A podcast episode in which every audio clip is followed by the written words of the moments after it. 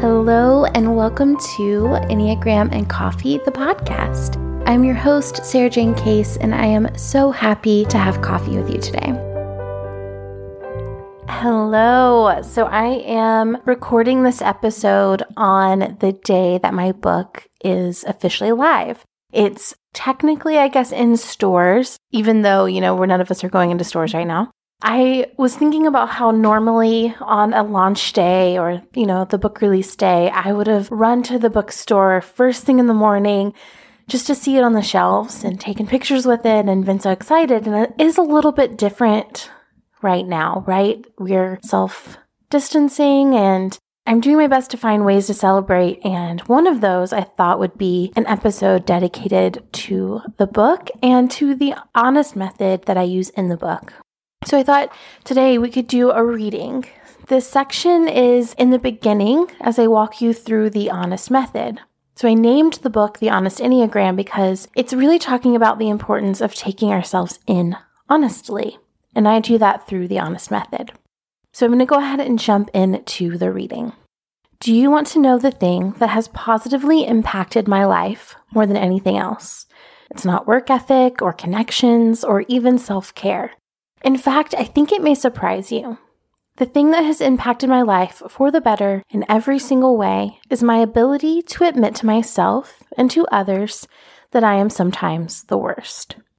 I don't mean that I shame myself or I live in guilt. I mean that I stare at my worst traits and I hold them lightly. I own that I bring things to the table that aren't always helpful, and I let that impact the way I move through the world. That awareness brings me the clarity I need to know how to grow my business, create healthy relationships, take care of my body and my heart, and create from a place of inspiration. Knowing where I fall short allows me to create a support plan. It allows others to feel comfortable and safe in my presence, and it actually helps me to do less harm to people who enter my path.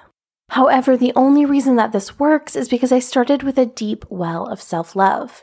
I learned to love myself no matter what. I learned that unconditional acceptance of who I am came from the ability to celebrate my strengths and also accept my weaknesses. This process, it has changed everything for me. We are all worthy of full self acceptance, and it's my belief that full self acceptance starts with being honest. It's not honest to pretend like we don't have flaws. And it's also not honest to pretend like we don't have strengths. True, honest, deep self love requires our ability to hold both. You are so worthy of it all. Full, deep, rich self acceptance for exactly who you are. No excuses and no apologies. Now let's talk in depth about having an honest relationship to yourself.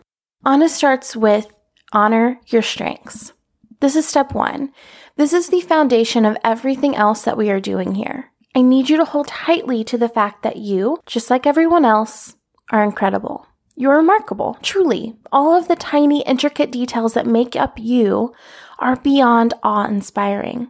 I want you to get to the point where you can say, I am so proud of myself for blank without apologizing, without wincing, without doing that thing we do where we say some of the words really quiet because we think that makes them less present. In order to have an honest relationship with yourself, you must first support that with not only self acceptance, but also self delight. Think of it this way How would it feel if you were in a relationship and that person had never complimented you? And when they did compliment you, they were uncomfortable doing it. They started going in on all of the things you needed to work on. Would you feel safe there? Would you take their feedback and make positive changes in your life? I doubt it you would shrivel up into a ball of self loathing, or hopefully you'd break up with that person as soon as possible. You can't do the work of growth until you first develop a safe place to land. O is for open your eyes to blind spots.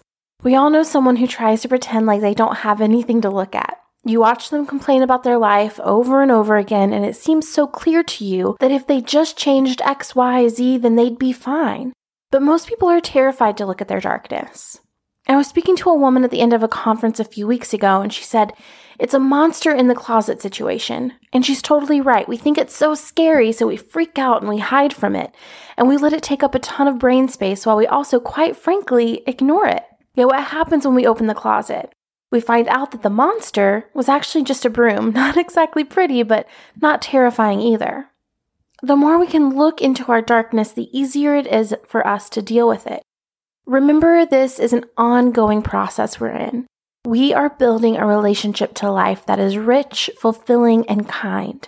Getting honest with your blind spots and the things you use to cope will allow you to walk through the world doing less harm to yourself and to others. In is note a support plan. One of the biggest mistakes I see my clients make is that they try to get the results they want through the tactics of someone else.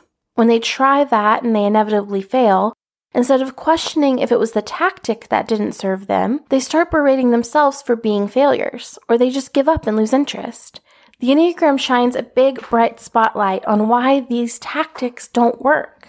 We are all different, and we all have unique motivations and fears that drive our daily habits. Get intimate with the motivations of your type so that you can truly know why you want the things you want and develop a plan to achieve them that takes you into consideration. E is for explore your contribution to relationships. Did you know that we can truly only impact how we orient in the world? We can hope to impact others, but we can only truly guarantee our impact on ourselves. As we explore our contribution to relationships, it's important that we start with deeply accepting the reality that we can't rush the growth of others. It's so very tempting to try to get the people in our lives to show up how we want them to. I get questions all the time like, how do I get my type blank partner to blank? There's nothing wrong with the question, and there are certainly ways to engage with numbers that help us feel seen and them to feel seen as well. However, what we have to be careful of is using the Enneagram as a tool to get what we want from the people in our lives without vulnerability and without looking at ourselves first. First and foremost, our work with the Enneagram is to look at ourselves, to do as much work as we can in owning our own blind spots and worldview.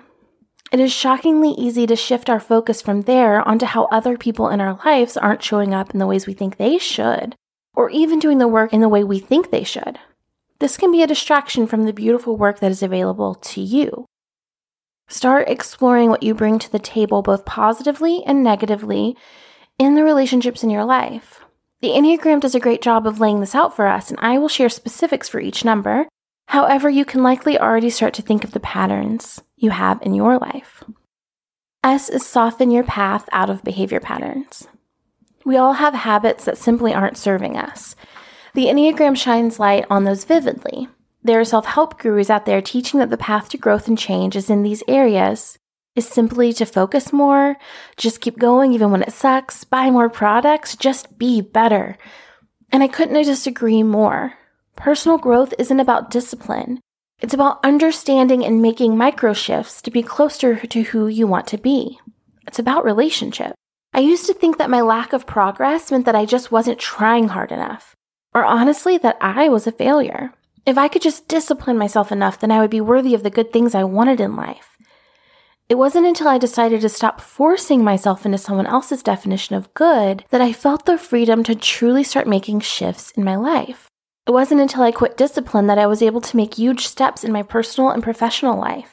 I learned something that no one else was teaching a clear cut approach to personal growth, self confidence, and creative expression that had nothing to do with shame and guilt.